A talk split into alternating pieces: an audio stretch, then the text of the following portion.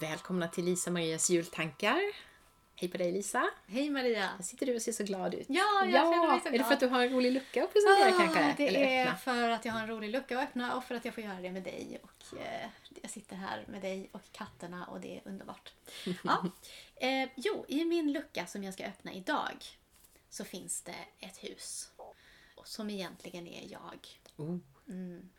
Så eh, ibland tänker jag ju då att jag är som ett hus med många, många rum. Och i varje rum så bor en liten del av mig. Mm. En egen liten personlighet. Det kan finnas många olika. Jag, det, det är ju så, jag är liksom inte samma person med dig här i julkalenderverkstan som jag är med min man eller med mina syskon eller med mina kompisar eller själv. Och jag kan vara ganska olika med mig själv också för övrigt. Så. så att det finns liksom, om man tänker sig att vi är olika, lite olika beroende på i vilka sammanhang vi är, vilket humör vi är på och sådär. Och då är det ibland lite roligt tycker jag att tänka på de här olika delarna av mig som olika jag.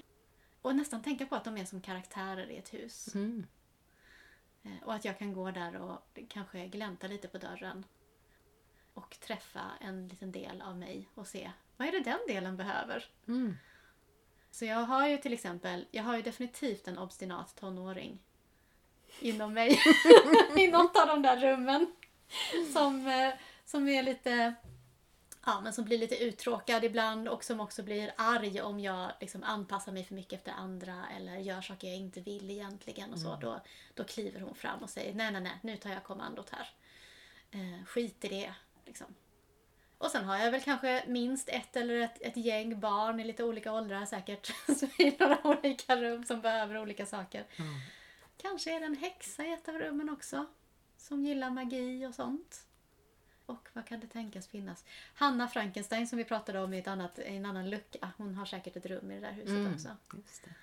Och på sätt och vis en del av mig. Ja, just det. Inte bara en inspirationskälla utan också faktiskt Kanske inkorporerad i Ja. ditt hus. Jag har svalt henne, Mm. kan man säga. Ja, så det är liksom helt enkelt huset som är jag och Ah. alla de olika rummen och alla de olika delarna av mig som bor i de olika rummen. Ah, Och jag tänker att vissa av de här rummen, vissa, kanske vissa våningsplan på det här, i det här huset har jag full koll på. Jag känner de delarna som finns där. Jag har umgås mycket med dem och jag vet vad de behöver och när de blir triggade av olika saker och sådär. Och sen finns det nog delar av det där huset som jag inte vet lika mycket om. Det blir ju Men- väldigt spännande. Ja, det är ju spännande och kanske att de delarna av mig påverkar mig och tar plats fast jag inte riktigt känner till dem.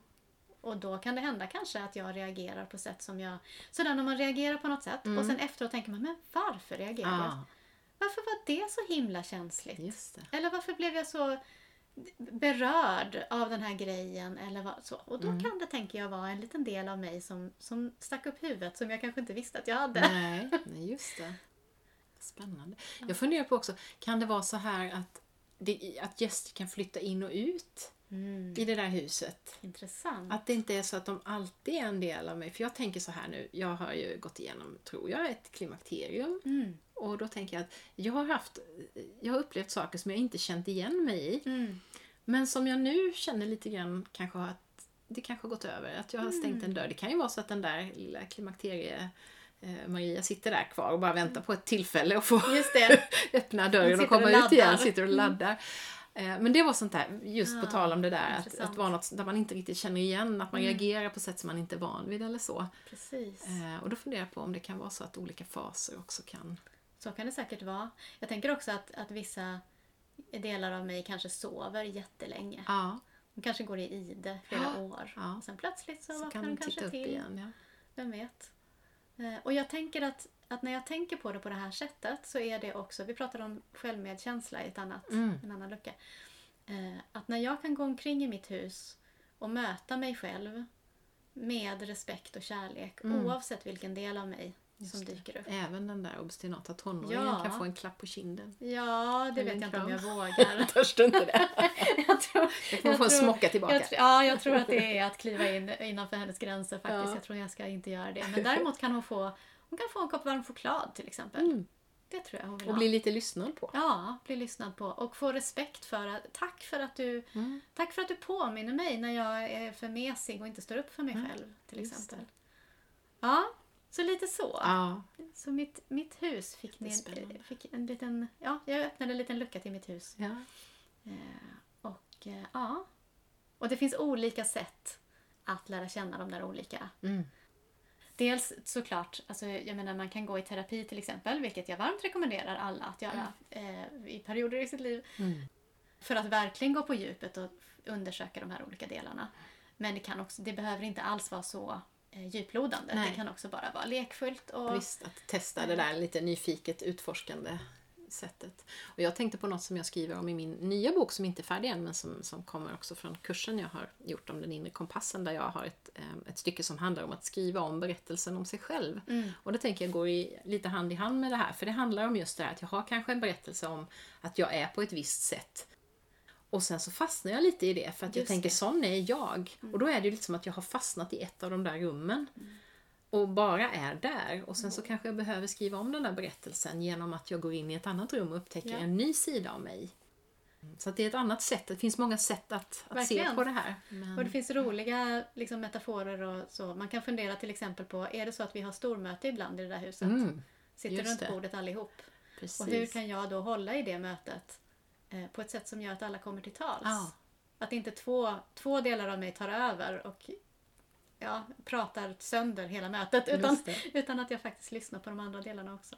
Och det där har vi ju använt rent konkret och praktiskt i vår lilla Ja. genizon som vi, ja, vi träffar ibland våra företagarkompisar. Det här med att eh, helt ensam sätta sig i ett rum med flera stolar där man är både VDn och man är ekonomen och man är den kreativa personen och, Ja. ja. få, och få kl- ikläda sig de där olika rollerna och se vad de säger till varandra. Så. Precis, som företagare är jag ju jättemånga olika roller. Mm. Och de kanske eventuellt kan motsvaras av personligheter i de här rummen. Mm. Så det finns mycket man kan leka med i Ja. detta. Verkligen. Spännande. Och om vi ska skicka med en fråga då till våra lyssnare, då skulle jag vilja fråga så här. Vilken del av dig är det som du gärna skulle vilja släppa fram lite mer Mm. av? Vem av dig är det som det hade varit roligt eller värdefullt eh, att spendera lite mer tid med för dig? Just det. Och vet du, jag har ett litet PS kom jag på nu. Oh, Det finns ett jättebra sommarprogram med författaren Åsa Larsson. ja. Där hon pratar om sina delpersonligheter som små figurer, ungefär som i en Muminvärld. Det är jättebra, det kan jag verkligen varmt Åh, rekommendera. det låter perfekt. Tack Lisa! Tack, tack.